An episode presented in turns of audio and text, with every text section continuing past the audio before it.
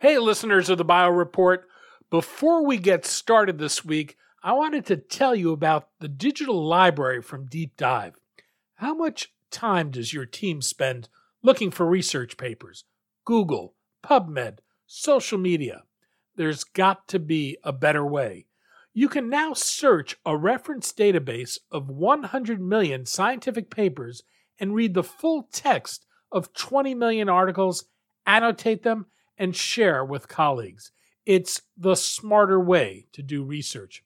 Here's the best part if you're like me and been frustrated by not being able to access articles you find because they're behind a paywall, I've got good news. With Deep Dive, you get one stop affordable research. If you're a listener of the Bio Report, you can try the enterprise version of the service for free for one month. Go to deepdive.com forward slash podcast and enter the code BioReport. That's deep dive, D E E P D Y V E dot com forward slash podcast.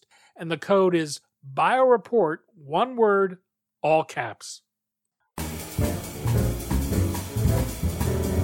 I'm Daniel Levine, and this is the Bio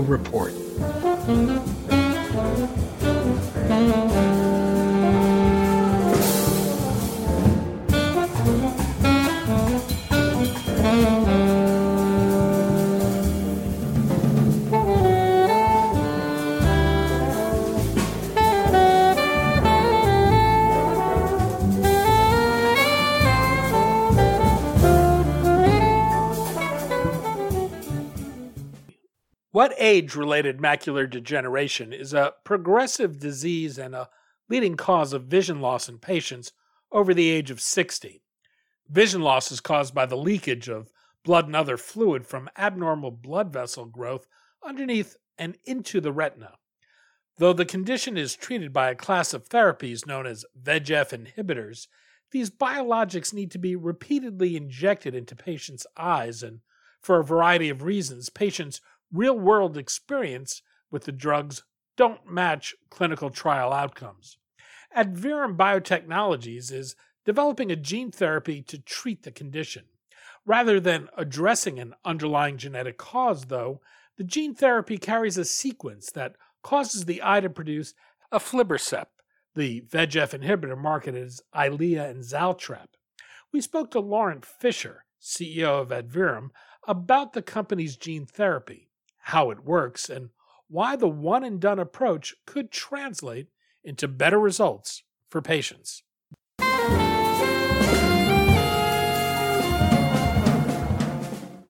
Laurent, thanks for joining us. Thank you for having me.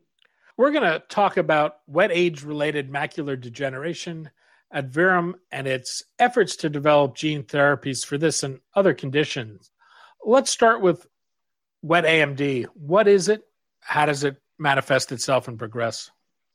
So, wet AMD or wet or neovascular age related macular degeneration is a disease that affects uh, millions of people globally.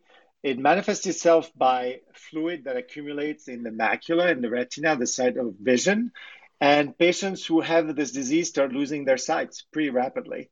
Um, the current treatment of you know for these patients, uh, which has been developed since the mid 2000, is to inject uh, on a monthly or bi-monthly basis in their eye a, an antibody called an anti-VEGF. The leading uh, drug is Eylea or aflibercept, and uh, it works quite well in studies uh, where patients can actually uh, recover part of their vision and maintain it with these frequent injections. However, in the real world over a period of two years, for a number of reasons, uh, patients tend to lose vision. So there's a clear unmet medical need for treatments that, have, that are longer lasting and can have better real world efficacy. Well, what is the mechanism of action for a VEGF inhibitor? What's it actually in doing?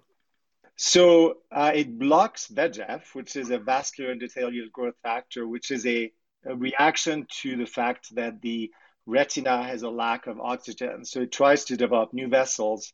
Unfortunately, these new vessels end up blocking the uh, the, the sight and the, the, the, the retina, the retinal cells, and blocking their function and interfere with vision. So uh, they have a counterproductive effect. And by blocking that uh, vascular that VEGF with anti-VEGF, it actually reduces the amount of fluid and uh, re- allows patients to recover their vision. You mentioned that over time the success rate isn't great with patients. How much of that has to do with compliance and the need to regularly administer this by injecting it directly into the eye? Well, if you think about it, when you inject the anti-VEGF in the eye, you inject a significant amount, and over time, that uh, anti-VEGF uh, goes away. Does, you know, it's essentially uh, reabsorbed in the circulation, and so uh, as as the anti-VEGF goes away, the uh, vessels grow back, the fluid accumulates in the macula or the retina, patients lose sight, and so some patients need more frequent injections every four weeks, some every eight weeks. And you're correct. I mean, it's painful to have an injection in the eye. Uh, these patients need a caregiver to take them to their appointments. It normally takes a whole day, uh, and uh, you know they can't go about their lives. So there's definitely an issue with compliance that was very obvious during COVID-19, since their patients tend to be elderly and at risk.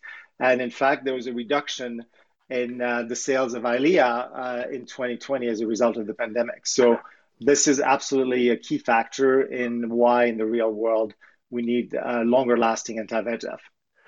Your lead experimental therapy is ADVM022.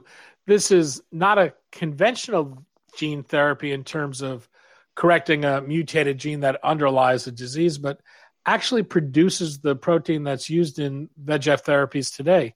What is ADVM 022 and what does it consist of? So this is uh, you're absolutely correct. Uh, most people think about gene therapies as uh, advanced therapies that correct a defective gene and are administered in patients with rare diseases. Here, what we've done is we've encoded the aflibercept transgene in our vector, uh, which is injected inside the vitreum just like a standard of care in an outpatient setting. And that vector crosses what is known as the ILM, transduces, the cell in the back of the eye to produce low levels of aflibercept. And what we've seen is uh, that after one injection in our optic study, we had patients who had 109 injections prior to coming in the study. And over two years later, they're completely injection free and they've maintained their vision and they have what we call dry maculas which is essentially the absence of fluid buildup that we want to avoid in this patient population. Uh, what's unique about our gene therapy product, AV7M8, is that normally for ocular gene therapy, you need to actually have a surgical intervention when you the, the, the surgeon inject the gene under the retina with a blob. And that has a number of issues and limitations. Uh, first of all, it requires a surgery. And the amount of virus you can put in that small space is limited as well as the location and its ability to transduce enough cells to be successful. So ADVM022 was actually uh, evolved to uh, be able to uh, find its way through the ILM and transduce the cells with that simple outpatient in office injection. And that's the result of direct evolution. It's, a, it's a, essentially a platform we can use for other indications as well. You need to get a, a patient to produce enough of this to have a therapeutic benefit how difficult is getting the dosing right? That's a really excellent question. And obviously, uh, what you do is, uh, is, studies in animals first to see uh, how much of that uh, how much of that protein can be produced in the eye. We've done that uh, in multiple studies and showed we can actually generate sufficient amount of that protein that is equivalent to what you would see roughly four to six weeks after an injection of Eylea, and that's what you want to see as kind of the maintenance uh, for these patients. And what when we started our study, we started at a dose of 6E11, uh, and we thought this would be the low dose. And what we found out is that 100% of the patients had zero rescue injections. So all of these patients are now at two years and have had no need for new injections, which was really remarkable and unusual. And we dosed that down by threefold to 2E11.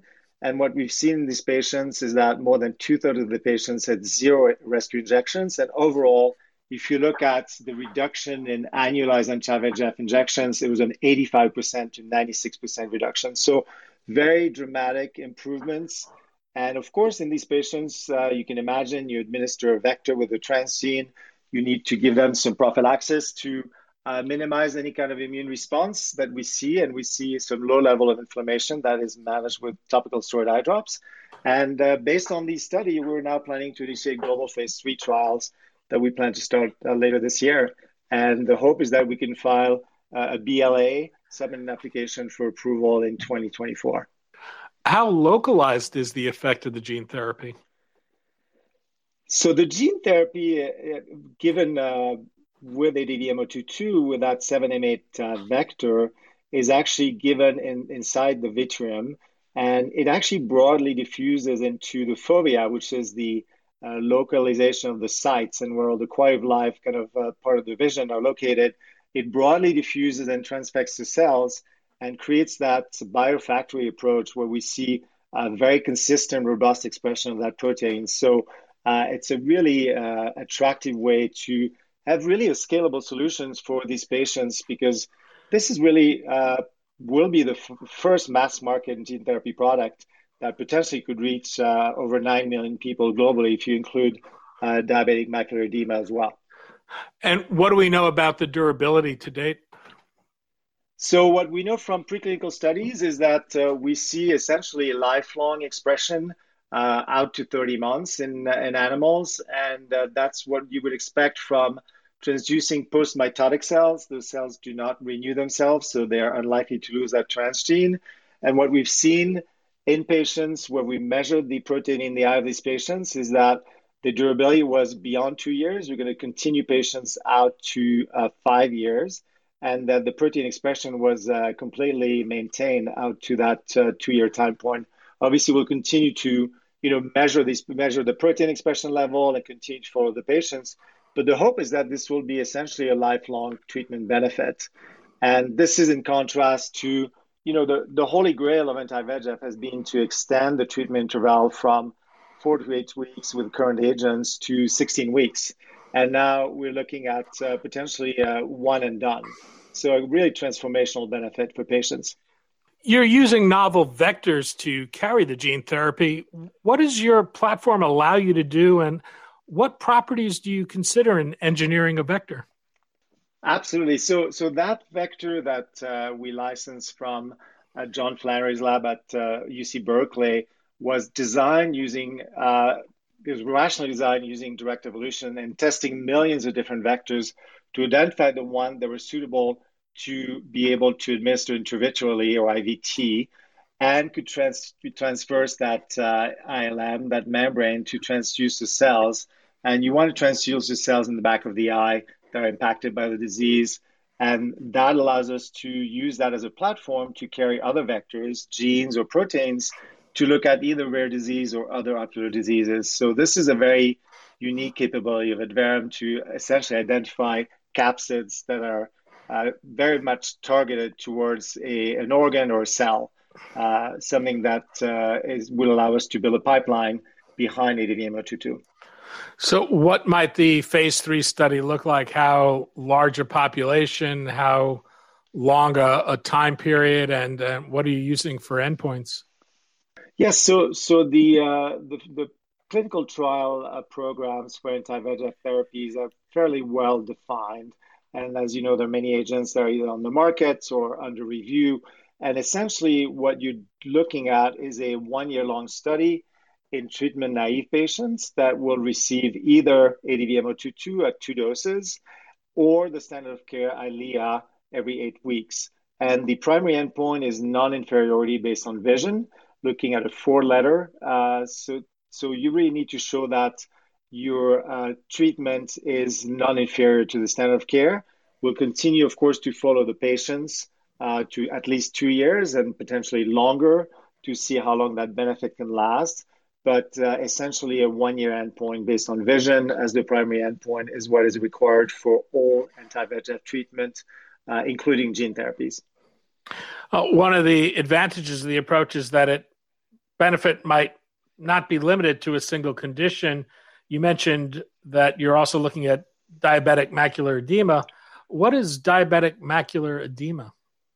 So it's a similar disease in the sense that there's fluid accumulating in the macula and the retina. So it has similar symptoms, but it's in the background of diabetes which, as we know, uh, has a lot of impact on vessels and leaky vessels, uh, and has you know can, can impact multiple vessels. And, uh, and as we know, uh, so in these patients, the presentation is much younger.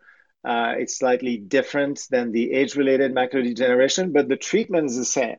So essentially, uh, these patients receive regular injection of anti-VEGF, Eylea, or, or Lucentis in the eye to control the disease. And we have a study ongoing called Infinity Trial, where we're looking at, uh, again, two doses of a DVM022 compared to the uh, standard of care, Eylea. And this is the first actually gene therapy trial in DME, and that uh, data will read out in the second half of this year. So potentially, we may be able to look at another indication for DVM022 starting uh, a phase three study uh, sometime next year. And how broadly do you think this ultimately might be? Well, imagine that currently uh, patients require this frequent injection in the eye by retina specialists. There are many parts of the world where either the cost of the therapy or the availability of specialists just does not allow patients to get treated, which means these patients lose sight and lose productivity and quality of life very rapidly. If you had a one and done treatment, we can follow patients, let's say for six to 12 months, using a simple in office intravitreal injection. You could follow these patients even with uh, new types of devices like at home or CT to monitor the disease. And with a one and done, you could really scale this globally. In fact, we just hire uh, Anand Reddy, who is uh, going to head our patient advocacy, access, and digital innovation to see how we can make this treatment available globally. Uh, because we believe this is the first time we have a solution that could really uh, scale up globally. And is this an approach you might be able to take with other conditions, or is there something unique about the eye and VEGF that makes this possible? I think certainly with the eye and, and anti-VEGF, we know that we're using a protein, a aflibercept, uh, that's been used in over 25 million eyes safely. So there's a, a strong uh, foundation that we can use to do to do that. What we also know in the eyes that the doses of vector that require to be effective are around 10 to the 11. If you think about systemic gene therapy, it's much higher. It's about four to five log higher.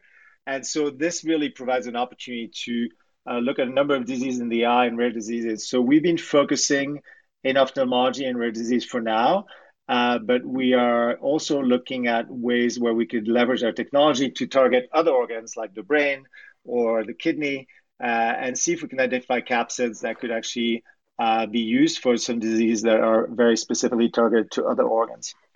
Just want to go back to a, a point we talked about early in the discussion. You talked about how real world outcomes don't match the clinical trial results with VEGF therapies. I'm wondering if you might expand on that a bit and, and talk about how your approach might change this. Yes, so so I think uh, what we know from these real world evidence studies that have been done uh, both in, in the US and Europe is that uh, patients do not get as many injections as they should in order to maintain vision. Uh, it ranges from uh, over a period of two years, uh, five injections in Italy to you know six in Germany, nine in the UK, and, and 15 in the US. Despite that, patients are not getting enough anti-VEGF to control the disease. With ADVM022, they get essentially a permanent expression in the eye. And so that's after, you know, a couple of weeks after they receive that injection, they start producing levels of anti-VEGF that are com- completely stable and hopefully uh, lifelong. So uh, the anticipation is that this will allow uh, patients to preserve their, vi- their visions for a lifetime. Laurent Fisher, CEO of Adverum. Laurent, thanks so much for your time today. Danny, thank you very much.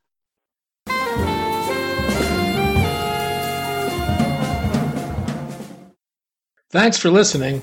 The Bio Report is a production of the Levine Media Group. To automatically download this podcast each week, subscribe to our RSS feed or through iTunes or other podcast manager. To join our mailing list, go to levinemediagroup.com. We'd love to hear from you. If you want to drop us a line or are interested in sponsoring this podcast, send email to danny at levinemediagroup.com. Special thanks to Jonah Levine, who composed our theme music, and the Jonah Levine Collective, which performs it.